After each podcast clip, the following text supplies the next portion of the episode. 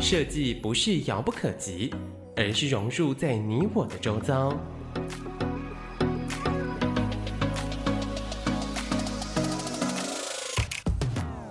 设计台湾，带您认识当代最具代表性的设计。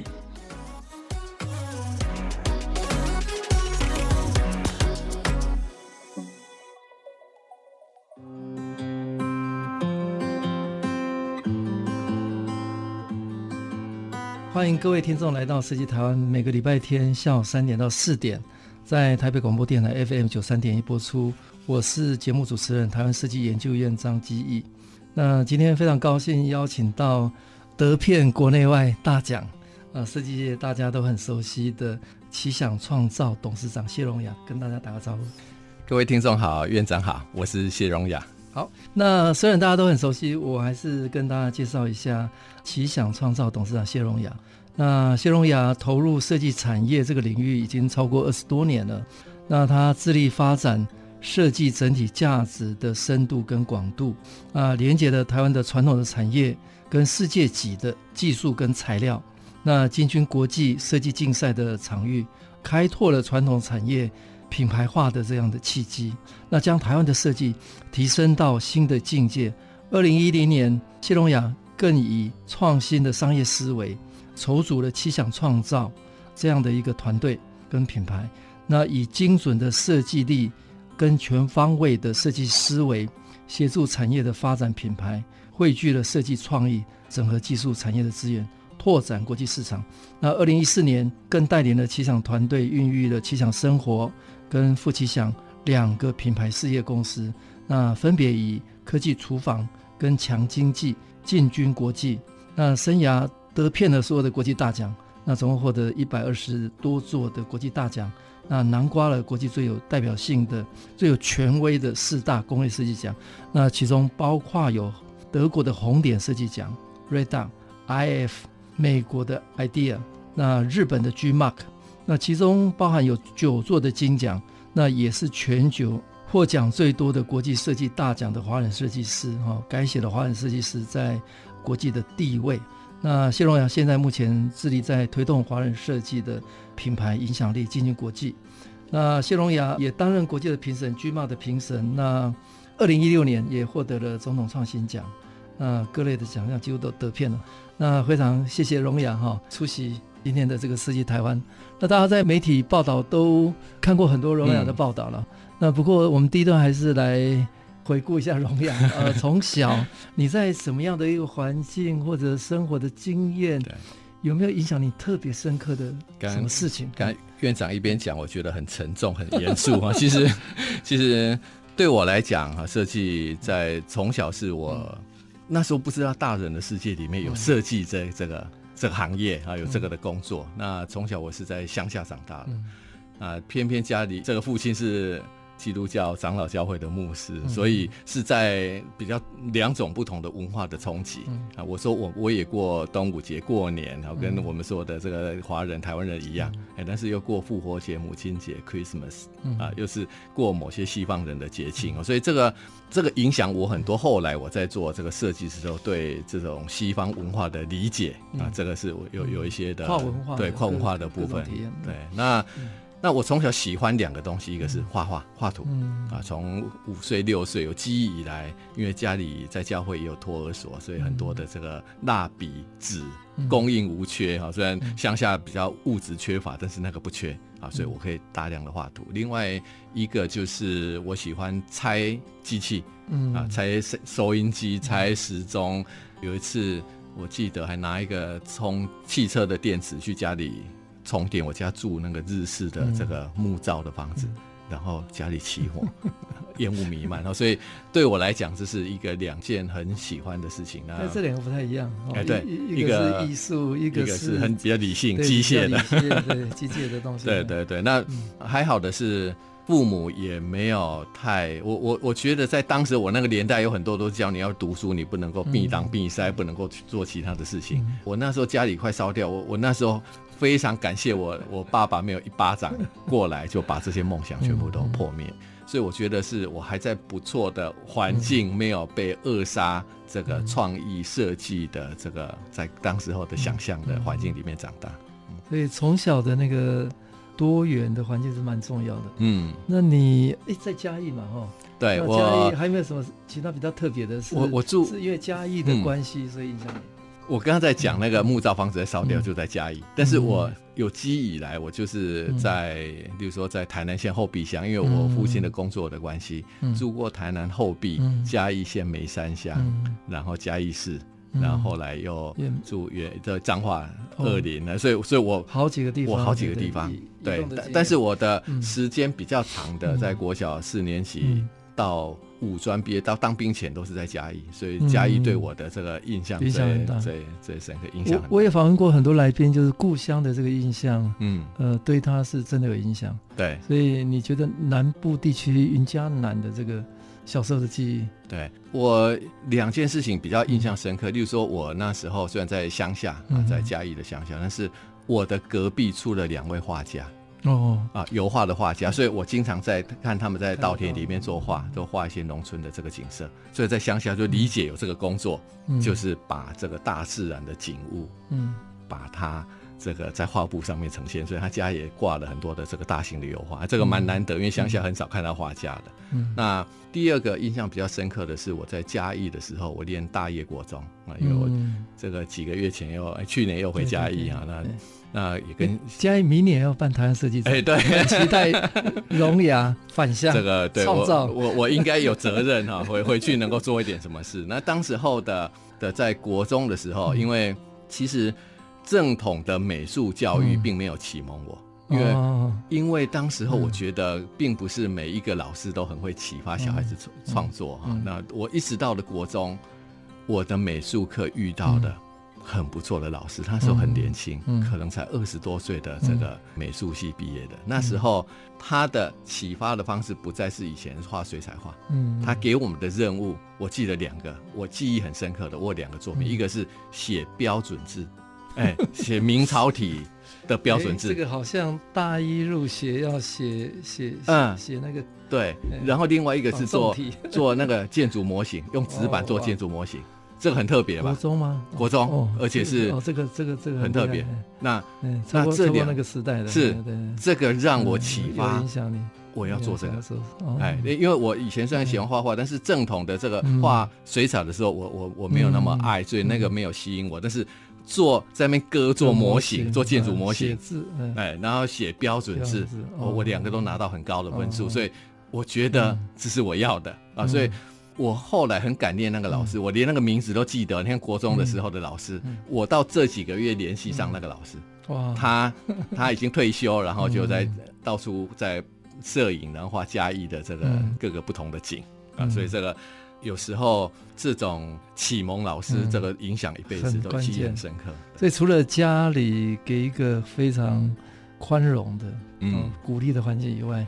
国中碰到的碰到的老师也也是一个启蒙，影响很大。那后来高中跟之后，我我因为国中被启蒙，所以我到国中要毕业的时候，就就编毕业纪念册等等，我就开始负担有一些跟设计有关的相关的。那那我当时候就想说，我这个国中毕业。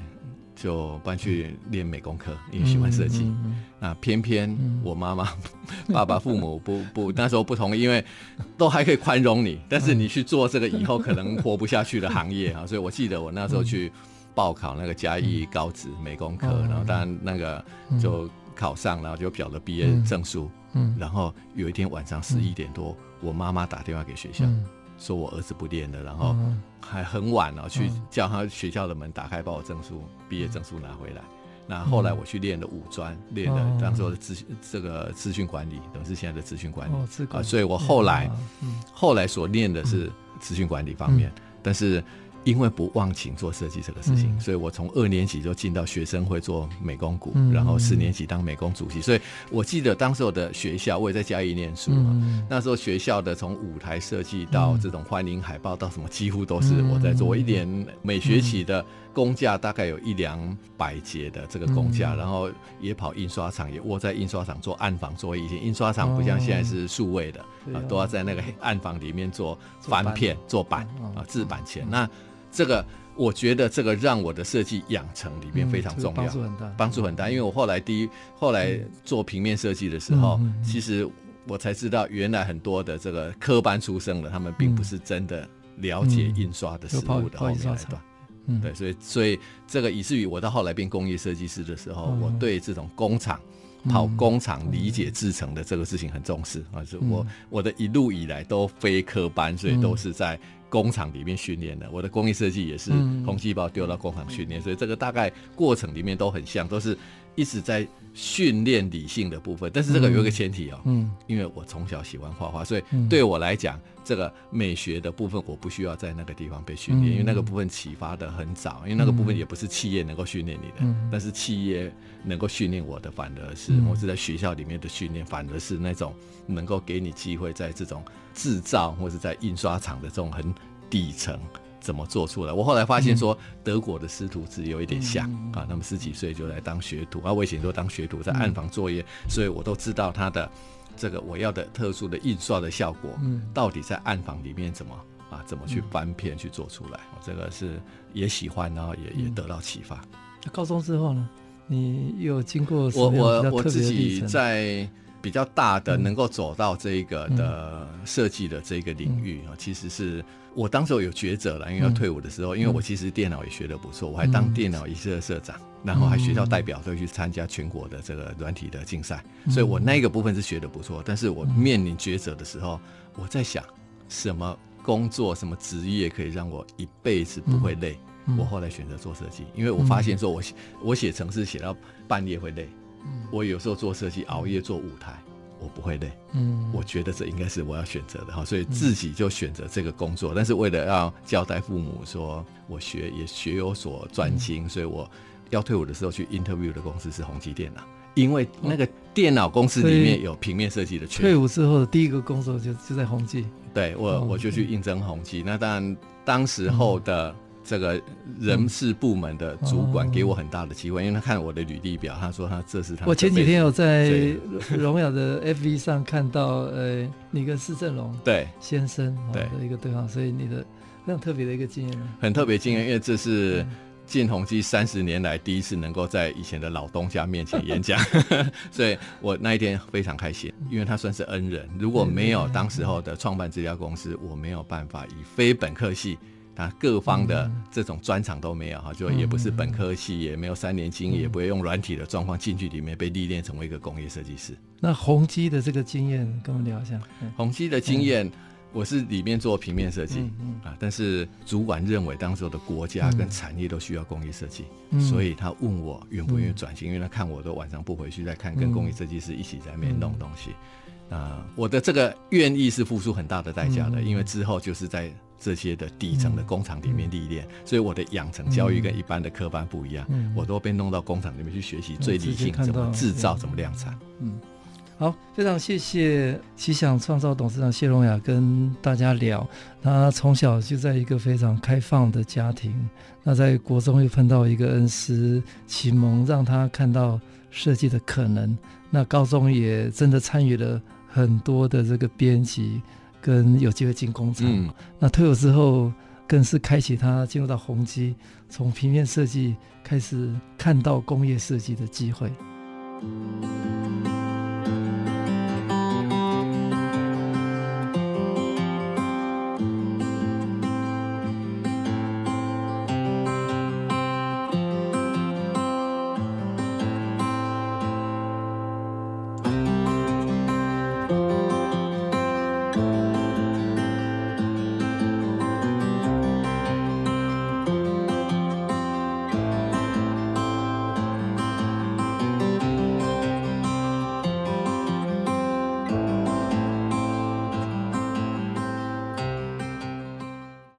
各位听众朋友来到设计台湾，每个礼拜天下午三点到四点，台北广播电台 FM 九三点一播出。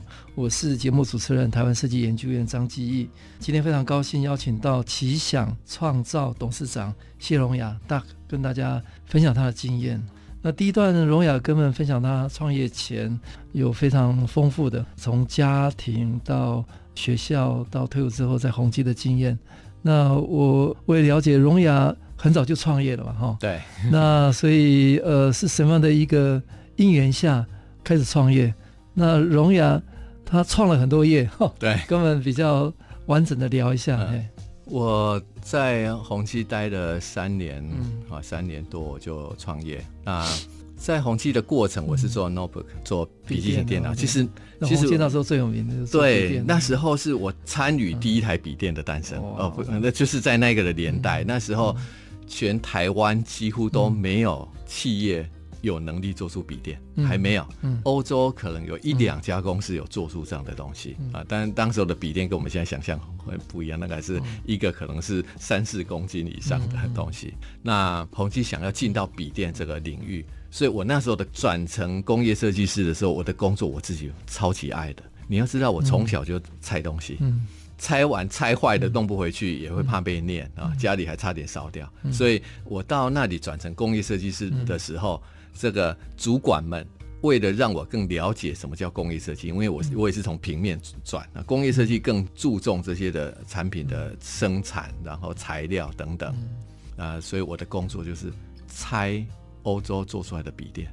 那拆完还住得回去？对，但是拆还有薪水可以领，这个哎、欸，这个也是不不错的工作。那我记得一边拆都一边用 V 八，那时候只有 V 八去摄影，然后还有写报告。但是那个是我非常重要学习的基础，因为我知道哦，一台笔电里面是怎么摆放，它是怎么样被生产出来的。所以我的养成教育就是在这样的一个实物上面拆解别人的机器。那我也到模具厂开始去观察。产品怎么被量产的？所以，所以那个是是我的养成的过程。但是，那为什么我后来又从那里离开？因为我第一年做笔电，我我做的第一台电脑就拿到过第一届国家精品奖，因为当时候是非常厉害的高科技。嗯啊，第二年、第三年就觉得。我好像一直做笔电，嗯啊，似乎不能够再吸取更多设计的养分。嗯，那我那时候有很多的这个供应商来自于这个全国不同的地方，包含我那个笔电有做带包类的，有真皮，有什么是在中部，我就觉得中部应该是一个材料非常丰沛的地方啊，所以我就从 Acer 离开之后，就到台中去创业，然后就开始接案。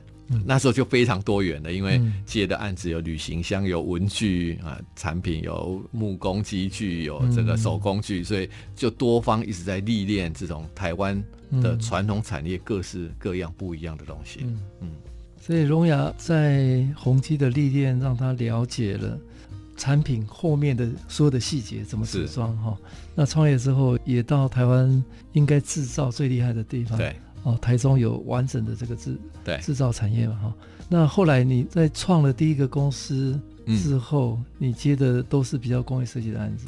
对，哎，那这个中间过程有有没有什么比较不同的阶段？有有有有有，这里有很多人生的瓶颈在这个地方产生。中部很丰沛啊，所以我接了很多的案子，其实能够拿下这么多的国际奖，跟这些丰沛的产业有很大的关联。那不是因为它不是单靠设计，它是在基础的。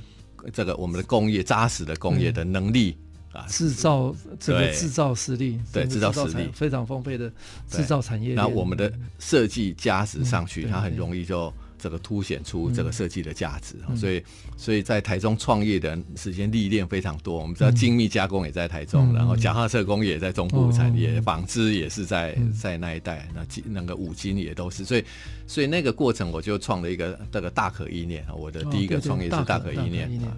那那因为我的绰号叫 Duck，啊，因为我的名字有一个鸭子，有一个鸭。那大可意念的这个、嗯、这个时期就开始得奖。嗯，当时候的。创业的这个过程里面，其实遇到的比较大的瓶颈，都是跟这种代工产业的、嗯、啊的这种观念上面的沟通啊。嗯、因为我一心想要这个协助他们进到品牌啊，当然也不乏成功的，好像我做自行车等那个本来一个铁皮工厂只有几个人的，现在都是这国际的大的品牌，所以在那里面的过程里面也经历成功，但是经历更多是很痛苦的磨合的过程。那我后来在另外在成立奇想，是因为后来我的我的 partner，我那时候的合伙人，其实也是来自于传统产业。那现在更为成熟，回头想想，其实当时都不是。对错的问题啊，就是我是比较设计师的性格，而传统的这个产业有他们管理工厂的，啊，他们的一些的过去以往的这个经验，或是他们的模式，那这个跟我的设计团队之间就产生磨合，嗯。啊，所以我后来后来会在创奇想的过程里面，其实也有一段比较辛苦在跟这个这个合伙人沟通的过程。那稍微再跟我们聊一下这两个最大区别，大可跟奇想，奇想哦，对。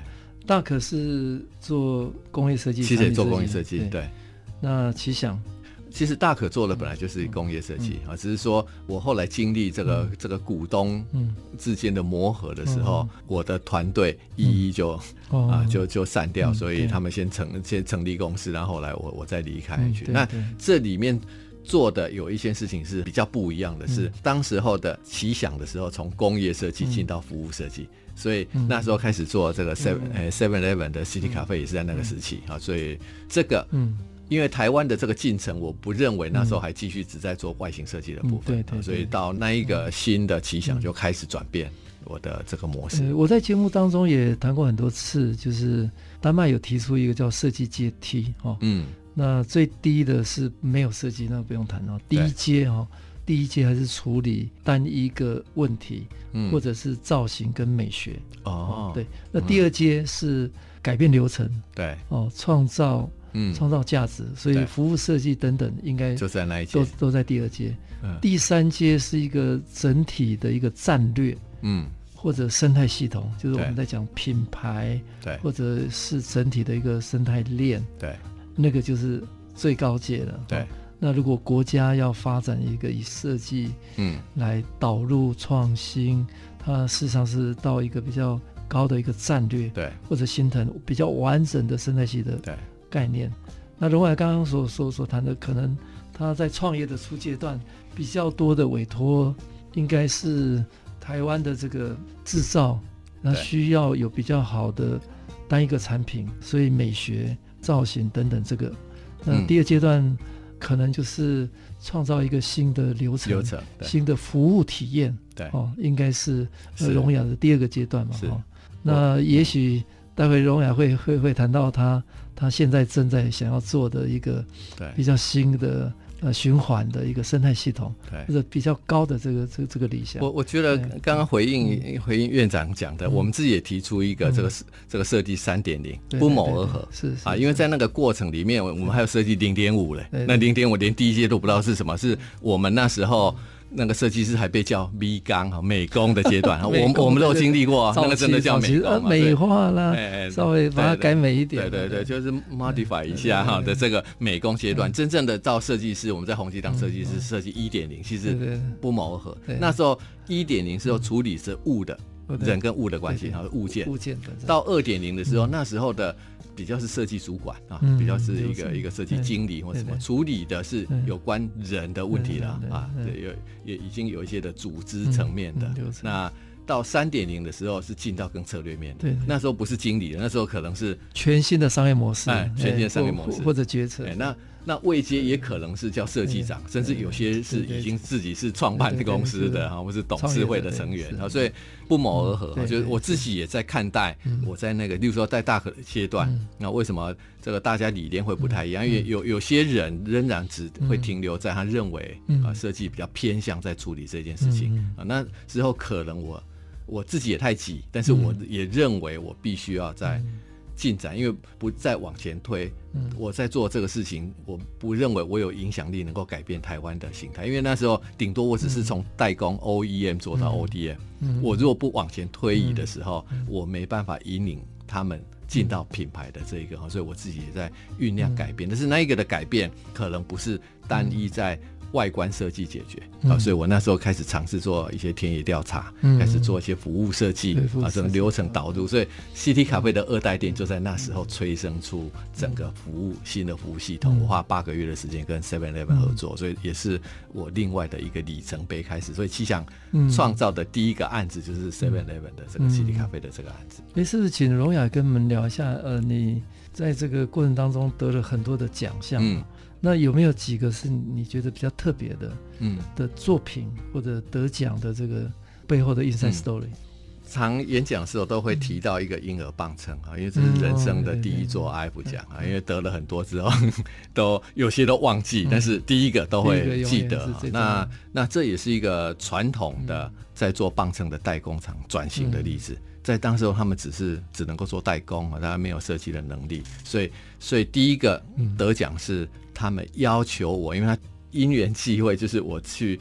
那时候陌生开发的客户，那他们也认为想要让我试试看，试了之后做出来的这个磅秤，他们认为，哎，这个完全颠覆这个婴儿磅秤，因为以前是一个脆盘，然后再加一个体重计，我把它做成一体，然后厚度只有十公分，他们认为这个。颠覆现在的这个规格，他们就想要去拿一个国际奖。我也是第一次的经验，我还找我楼上一个德国人帮我翻译德文，因为没有参加过 IF。那我很幸运的第一次参加 IF 我就拿下来。那时候不像现在台湾拿那么多 i 博一年台湾最多就是两座、三座，而且是普通的 i 博还不是金奖。那那个产品。我认为是很成功的定义一个新的磅秤规格，因为我后来发现飞利浦跟这些国际大厂都用这个规格啊，所以台湾以前都跟别人的规格，但是这个的确是创造了创造新的规格。但是这个公司这个企业也因为这个磅秤逐渐的就走向品牌，嗯。啊，所以他们发展的整个系列的这个品牌，我。前几个礼拜带小猫去动物医院的时候，发现那个磅秤就是我当时候的服务的客户。那去年商周有邀请我去一个逆境课当讲座教授。商周做了一件很令我感动的事情，因为他知道那是我人生的第一个 IF 奖，所以 call out 给当时我的找我跟我合作的那个主管，因为事先已经联系好，而且还去台中搬了那个产品过来。那我当场讲电话的时候，眼泪就掉下来，因为那个厂商跟我讲，那个企业跟我讲说，嗯，他跟我谢谢，说大哥我谢谢，因为这一个磅秤是他们的里程碑。这个磅秤到目前，因为那时候得奖说在二零零三年，他说到目前已经这个十七十七八年，嗯，他还在市场上面销售，而且价格从来没有掉过。啊，所以这个对我来讲，我想比这种得奖。嗯，还令我觉得骄傲的，就是我们帮助一个产业成功，嗯、然后转型成为品牌，嗯、然后也能够让它成为是一个长销型的商品，嗯、然后定义那个设计价值，所以这个印象很深。哎、嗯，荣雅跟我们聊到 IF 奖的第一个得奖的经验，印象深刻。那还有一个二零一六的总统创新奖，总统创新奖这个。对我而言，从一个设计师到拿到创新，这个不是只有在定义设计的这个部分，就是驱动台湾创新。所以对我来讲，真的意义非凡啊！就是所有在过去里面的点点滴滴的积累到这个总统创新奖的这一段的时候，我都觉得他得到的一个报偿，他得到的一个肯定的这个。这个是我认为人生最大的骄傲，嗯、但是这个的骄傲对我来讲，它更大的意义是我的爸爸妈妈。嗯，因为一个不念书的小孩，他叫他弄什么又不要，那拿了那个国外也不知道什么奖，对不对？父母连这个什么奖都不知道，什么设计，他们知道这个，他们知道，他们知道我可以跟总统一起合照，挂在家里的墙上这件事情，所以对我最大的意义就是，是是父母会觉得很欣慰。好，谢谢奇想创造董事长呃谢荣雅跟大家分享，从大可到奇想，从单一个产品的得奖到得到总统创新奖，是非常不容易的过程。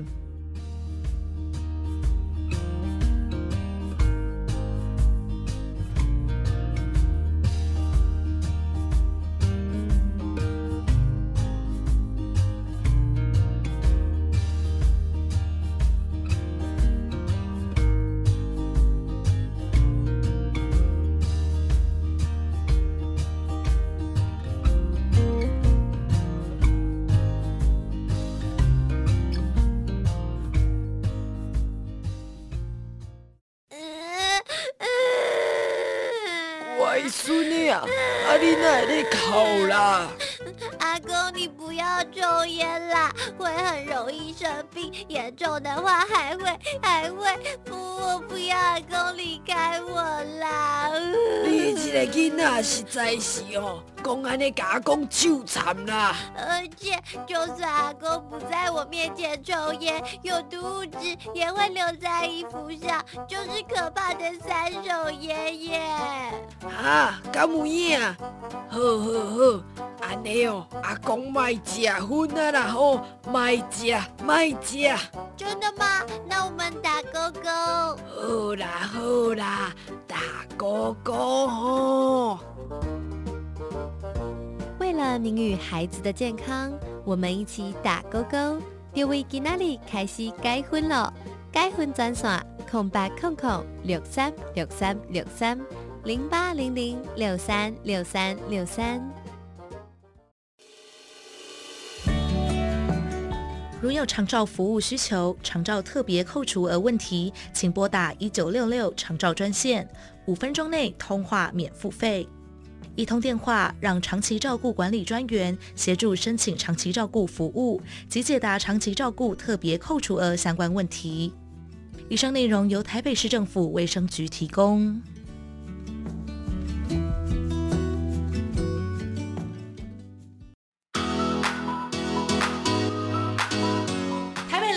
中心要在九月五号开幕啦！以大台北地区的华语流行音乐基地为定位，拥有可容纳近六千人的大型表演场地。未来将会有很多的表演活动会在这里展开，超期待的！哦，台北流行音乐中心不仅是流行音乐的表演场所，哎，更是以流行音乐产业结合生活形态的机能型园区哦。太好了，这样又多了一个可以看表演、听演唱会或是约会散步的好地方。而且交通超便利的，搭乘捷运后步行十分钟就可以到喽。那我们九月五号就相约台北流行音乐中心见，我们不见不散。以上广告由台北广播电台制播。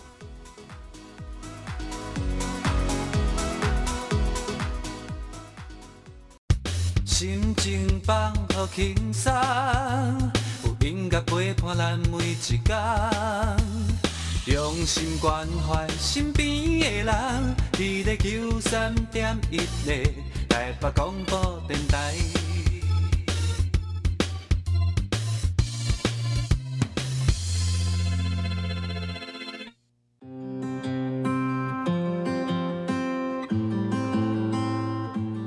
非常欢迎各位听众来到设计台湾，每个礼拜天下午三点到四点。台北广播电台 FM 九三点一播出，我是节目主持人台湾设计研究院张基义。呃，今天非常高兴邀请到奇想创造董事长谢荣雅 Duck 跟大家分享他的人生的经验。荣雅是台湾之光哈、哦。那最近我们在网络上有看到他的很多的新的想法跟新的想象。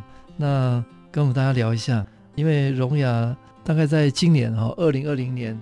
这个对全球都是一个很特别的一年了哈，COVID-19 的这个这个时代，那大家也在思考，今年应该是全世界第一次看到台湾的存在，那荣雅也有很多的新的做法，对、嗯，呃，要跟大家分享。我我觉得今年啊是，当然我们疫情的影响，嗯、我们觉得今年是在全球是一个很很变异的一年哈，对，对。我们来讲产生很多的，包含这个在商业活动的这个、嗯、这个迟缓。但是真的，今年却是一个台湾非常好的机会。我看到的也是一样啊，就是在过去讲了半天，我们要做品牌，台湾要让世界看见啊，都都都看都看不见。然后一个口罩的国家队一个什么的，我们防疫的成功，突然之间全世界都看到啊，媒体都看到。那这是一个我们有时候在国家品牌做那个花了多少的这个这个费用啊，这个是没有办法达到的境界啊，所以这个。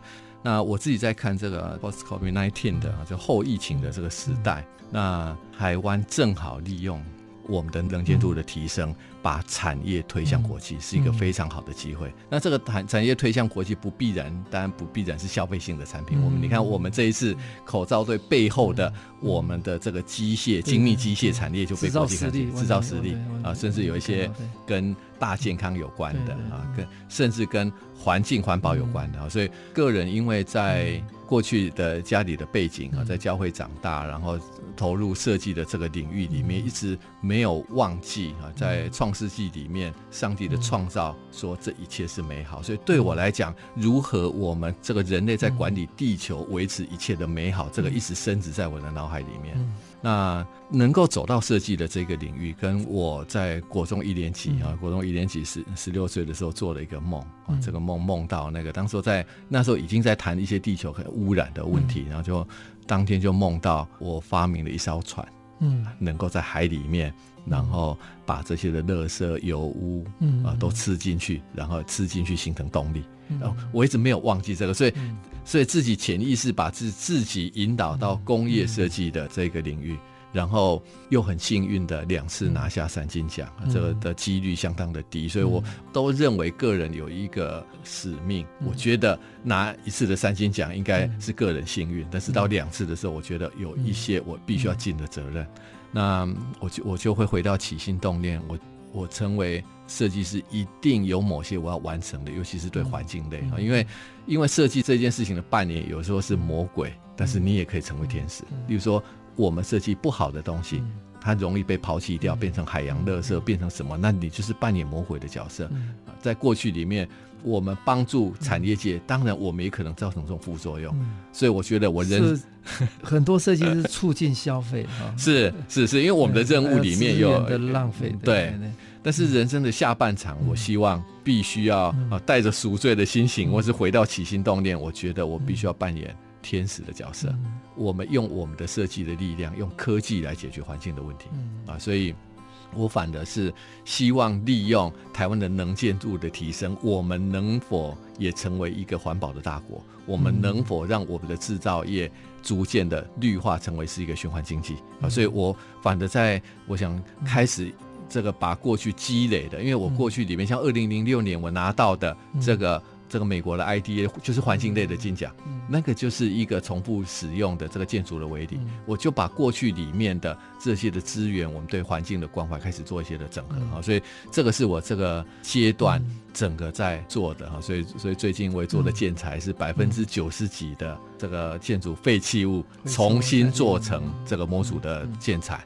啊，或是我在九月二十一号即将要发表的，嗯、其实就是整合台湾的厉害的这些的工业的基础，嗯、然后做出一个能够解决我们的这个循环资源的问题、嗯、啊，跟水跟这些的空气都有关系。那这个除了我们一方面做的东西，这个这个用废弃物或是这个减塑以外，嗯、我我会觉得台湾的工业的能力其实是能够更进一步的。嗯，我们用科技来解决人类以前用科技遗留下来的问题。嗯啊，那设计来解决以前设计遗留下来的问题。嗯、我们不好的设计，或是说以前还不成熟的这个一些的化学的东西，它会遗留一些问题。但是我觉得我我到这个阶段，整个资源。跟整个关系链，我觉得应该要带台湾做一个国家队来解决环境的问题，解决自身的环境问题，也可以帮忙解决国际全世界环境的问题啊。所以我们提出一个口号，这个 I can help，那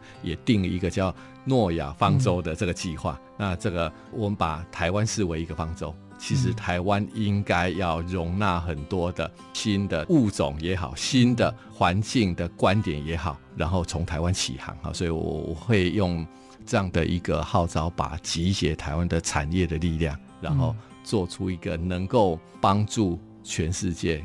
包含不同的地方，包含第三世界，解决他们环境，包含饮水的问题啊。所以这是我我觉得这个这件事情是积累一辈子的 所有的资源里面的一个相对是是比较大的一个梦想。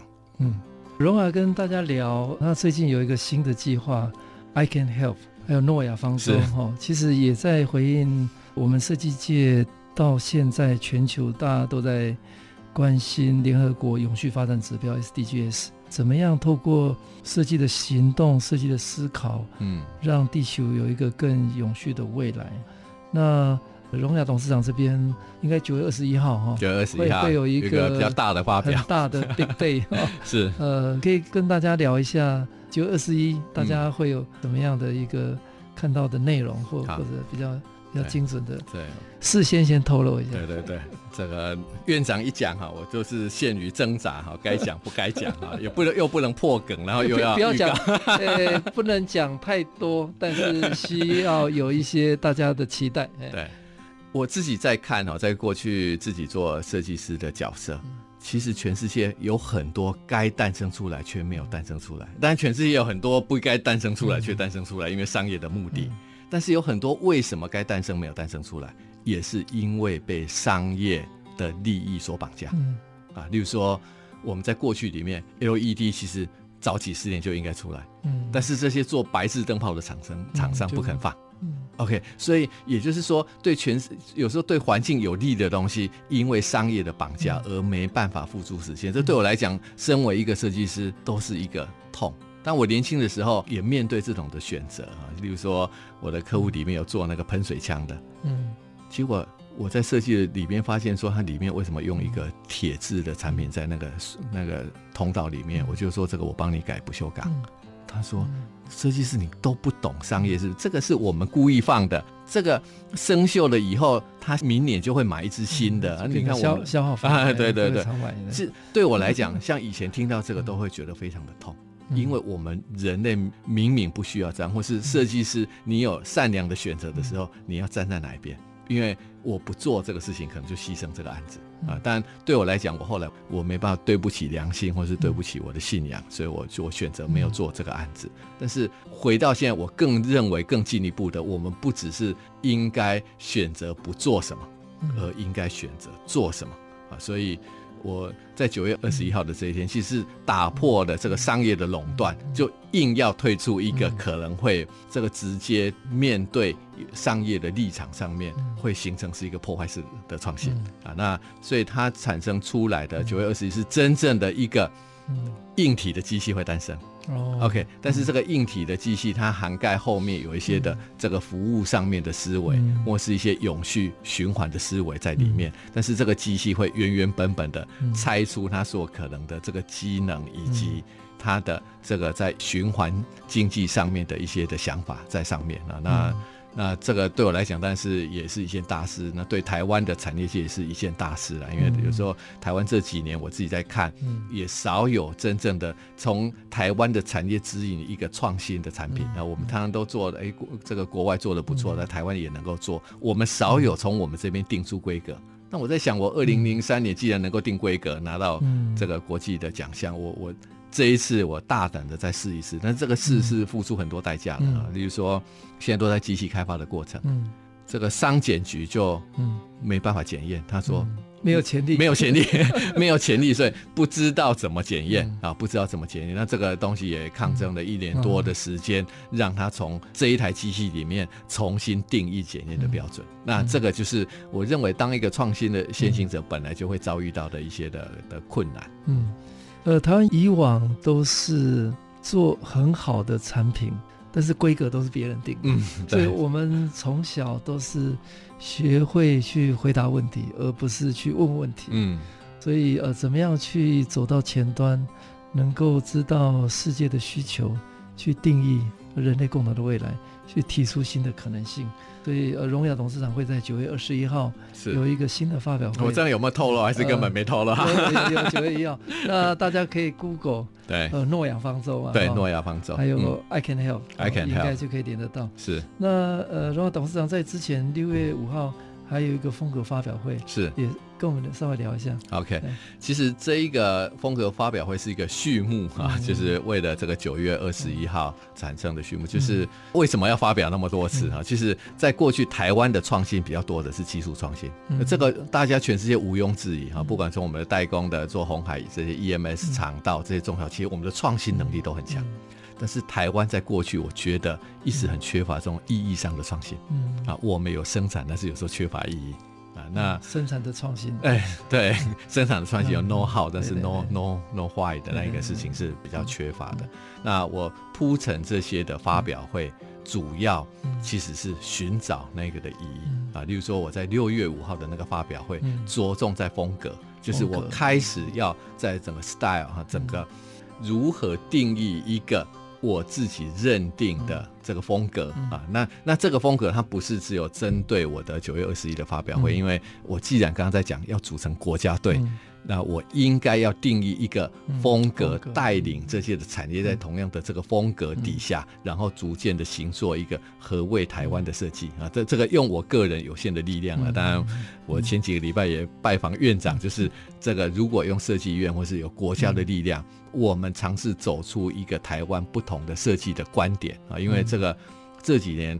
我们做代工的痛，像我们设计师也历练百般的十八般武艺，他要任何的风格，我都会提供给他。啊。但是这个，我我想，我们该是到收敛自己有主张的时候。好，谢谢奇想创造董事长谢龙雅 Duck 跟大家分享，从六月五号办了谢龙雅风格的发表会，到九月二十一会有一个完全会颠覆大家观点的一个全新的发表会。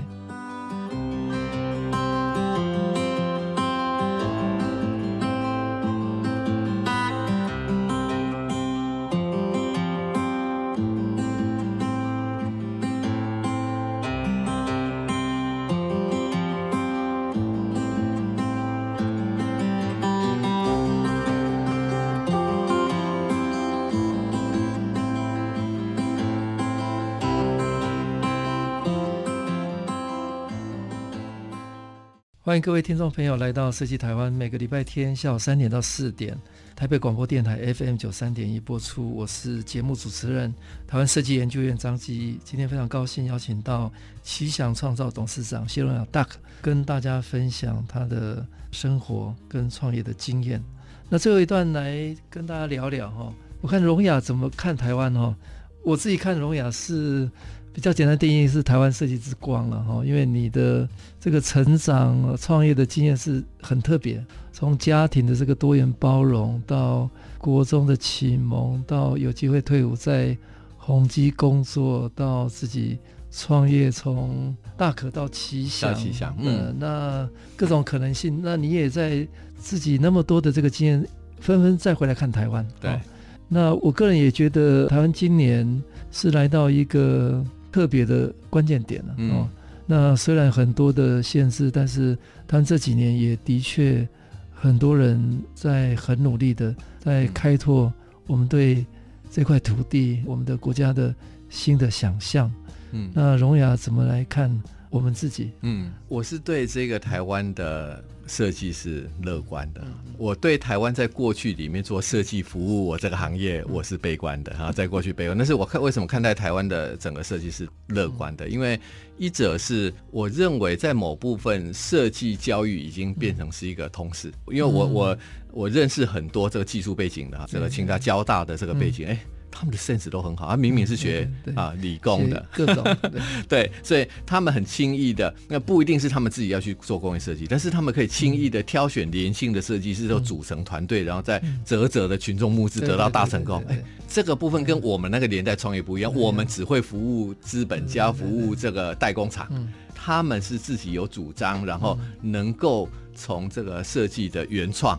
连接到市场啊，连接到这个末端商品，然后透过这个市场的运作，然后透过这种群众募资得到第一桶金，他们于是能够开模量产。那跟以往的路径不一样啊，他们也不用依附这个财团，也不用依附在工厂底下。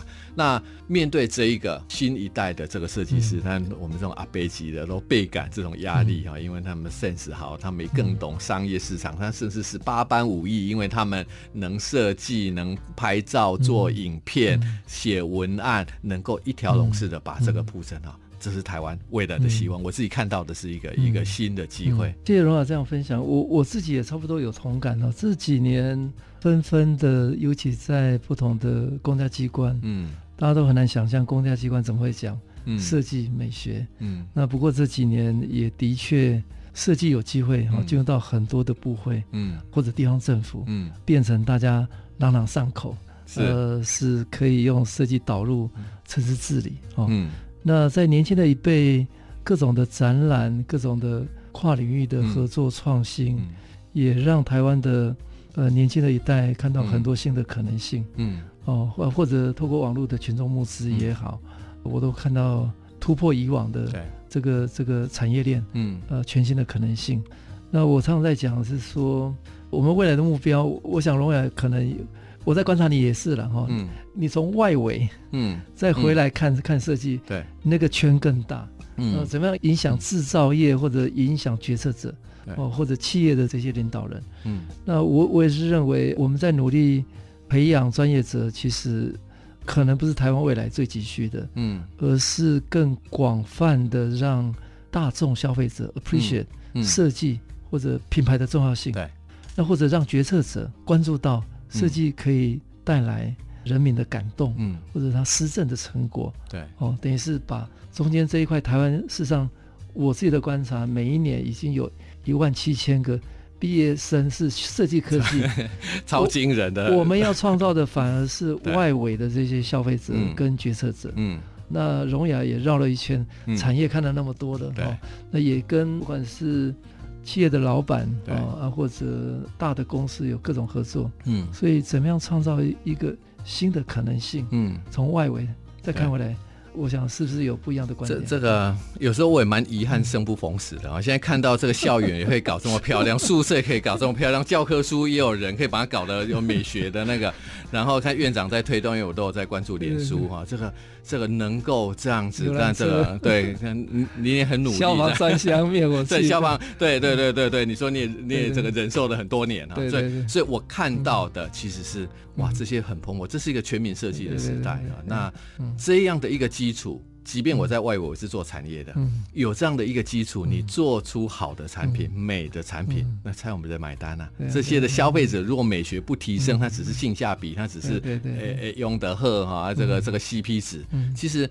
整体的提升不仅让台湾在做文创产业的这些的业者，他有这个足够的这个市场规模，因为大家都越买东西越要求这些。我们的这种的基础就足以形成国家队，然后面对国际市场。因为在过去里面，我们衔接不了，都不是我们技术的问题。我们技术都很好，都是因为来自于我们的美学风格的这个部分，用户的体验跟这个都有很大的关联性，所以我们没办法把我们的对于这个这个意义上面、定义上面美学的部分传递到国外去。那这个中间的环节里面，其实全部都在基础的这些的教育的过程。嗯啊，所以这个。这个是我觉得非常基础的。那那这一件事情，以至于我为什么今年这么大胆的说我要国家队，我要能够发表？其实我也是看整个市场逐渐的成熟。其实我们在做设计的语言的沟通的时候，相对更多人能够响应。嗯，对。呃，罗老再跟我们聊一下你跟大企业之间的这这些合作哈，因为我我比较是在公部门了哈，对，因为有机会在机关里面。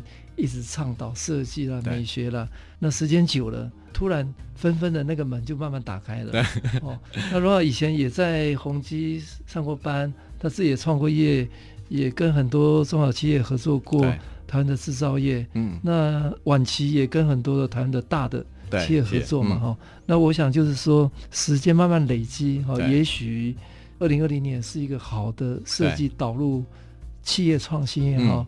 设计导入社会创新，那设计导入公共的，嗯，这个服务的创新，对，可能是一个非常好的时间点。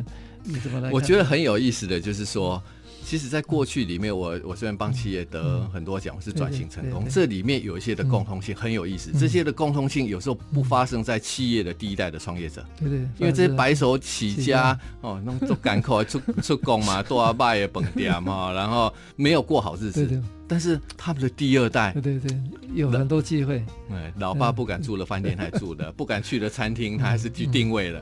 那这些是台湾非常大的能量。我我拿下第一座 F 的金奖，其实就是企业的第二代，从一个铁皮工厂变成是一个全球指标性的这个自行车的 accessories 的大厂。那我前两天下去高雄演讲啊，这新创楷模里面就有一个做塑胶射出第二代，这个顺德啊，第二代就是。在英国这个 Smarting 回来的，OK，把自己的家族导向设计，现在在盖观光工厂。嗯，我以前的人生的第二个客户皇冠，第三代就是练设计，第二代还练气管，第一代黑手气。所以你会看到我所有的过程里面，其实看到台湾的进程，浮华明镜的二代练设计啊，祥业二代练设计。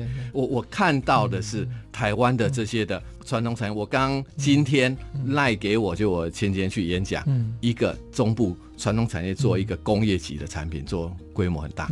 他跟我讲，他要他女儿接班。赖跟我讲啊，因为我加了赖，说他女儿不接班。叫我帮他想办法，因为女儿练的工业设计，说以后要做设计，所以老爸就说好，没关系，我的工厂就再成立一个工业设计部门，这样你要不要回来接班？OK，不管如何，这所有的东西。如果他的工厂果真能够这么工业级的产品，也把设计导入，我想这些每一个都是台湾未来的可能性。所以我自己在看待产业啊，但我从产业的这一端，然后我如果我们的公部门，公部门这是令我非常压抑的。老实说，我觉得在改变，我我在二十多岁创业，我是不可认为公部门不可能变成这个样子的。哪有这个是一个一个一个 generation，一个需要到世代交替才能够的，竟然在有生之年能够看到。这样的一个改变啊，所以所以我觉得这是一个分进合集啊，在我们的工作上面，但是有很有可能很快的，台湾就真的能够变成是是一个设计大国。嗯，那最后我我想请谢荣雅董事长给台湾年轻人一些建议啊，因为我观察你的这个成长跟学习跟创业经验是真的很不一样的哈，嗯，因为从自己的生活里面得到很多的启发，跟你真的一辈子都在做自己。最想做的事情是，那给给年轻人有没有什么新的一些观念的建议跟鼓励？嗯，我觉得这个新一代的设计师不尽然他就是练的工业设计，或是练的平面。对，对，我觉得他会来自于各个不同的领域，领域，因为他才能够跨领域去整合。啊，但是如何训练自己的眼光？我觉得台湾现在比起以前更多的机会了。嗯，我们更多的。好的这个环境啊，对不对？连校园都美的，教科书都美的，所以这无形当中，我们的这个潜移默化本身就是更有利的条件啊。但是我我以前在学校也在兼课啊，我跟其他老师的带法可能会不太一样，是我一直鼓励他们进到，尤其是工业设计。当然，博物馆、美术馆是喜欢你可以去看，但是我更鼓励他们走出自己的家里。我们在台湾是一个品牌非常丰沛，不一定是我们自己品牌，而是国际品牌全部汇聚在我们的都会里面，勇敢的进去去学习这些西方的品牌怎么做出好的产品啊，它的美学、它的材料、它的做工、它的各方面，因为眼力的训练是最为重要的，而不是只有技能的训练。技能的训练，如果说一个一个年轻设计师到我这里，可能两三个月他就会三 D 画图了，嗯，但是。美学的训练、品味的训练以及眼光的训练是需要长时间的积累，但是请要勇敢走出去。因为我是乡下小孩，我刚开始第一份工作的时候，我在设计部遇到瓶颈，其实是因为不懂全世界的。商品是怎么被定义？这是好的商品，这是普通的商品啊！我我不懂，所以那为什么不懂？可能连精品店我都走不敢走进去。乡下的小孩，哇，这个这个选内尔，这个这个这个 LV，你可能不敢走进去。但是我后来我自己在兼课的时候，换我带他们走进去，嗯，带他们去他们不敢去的车子的品牌，嗯，叫这个 sales 来教他们，哎，嗯，他们也训练人家商业怎么在运作啊，怎么在跟你。跟你沟通，你可以爬到车底去看它的底盘怎么设计。这是学生的时候他们还不敢的。那我觉得在过去也很少老师会这样来引导他们。那我我会觉得他们走出去，因为很多的很多的教材，很多的环境是他们是可以在周边就找到，而且不用钱啊。所以这是我我更为鼓励他们用整个大的这个商业环境里面，也可以教育他们，也可以训练他们。嗯，非常谢谢气象创造董事长谢荣雅大哥。跟我们分享他人生非常精彩的经验。那荣雅真的是台湾设计之光。那他对台湾的年轻的一代有很多的期许，学习不止在校园里面，有从环境、从各个机会都有各种学习的可能性。谢谢大家。好，谢谢大家，谢谢院长。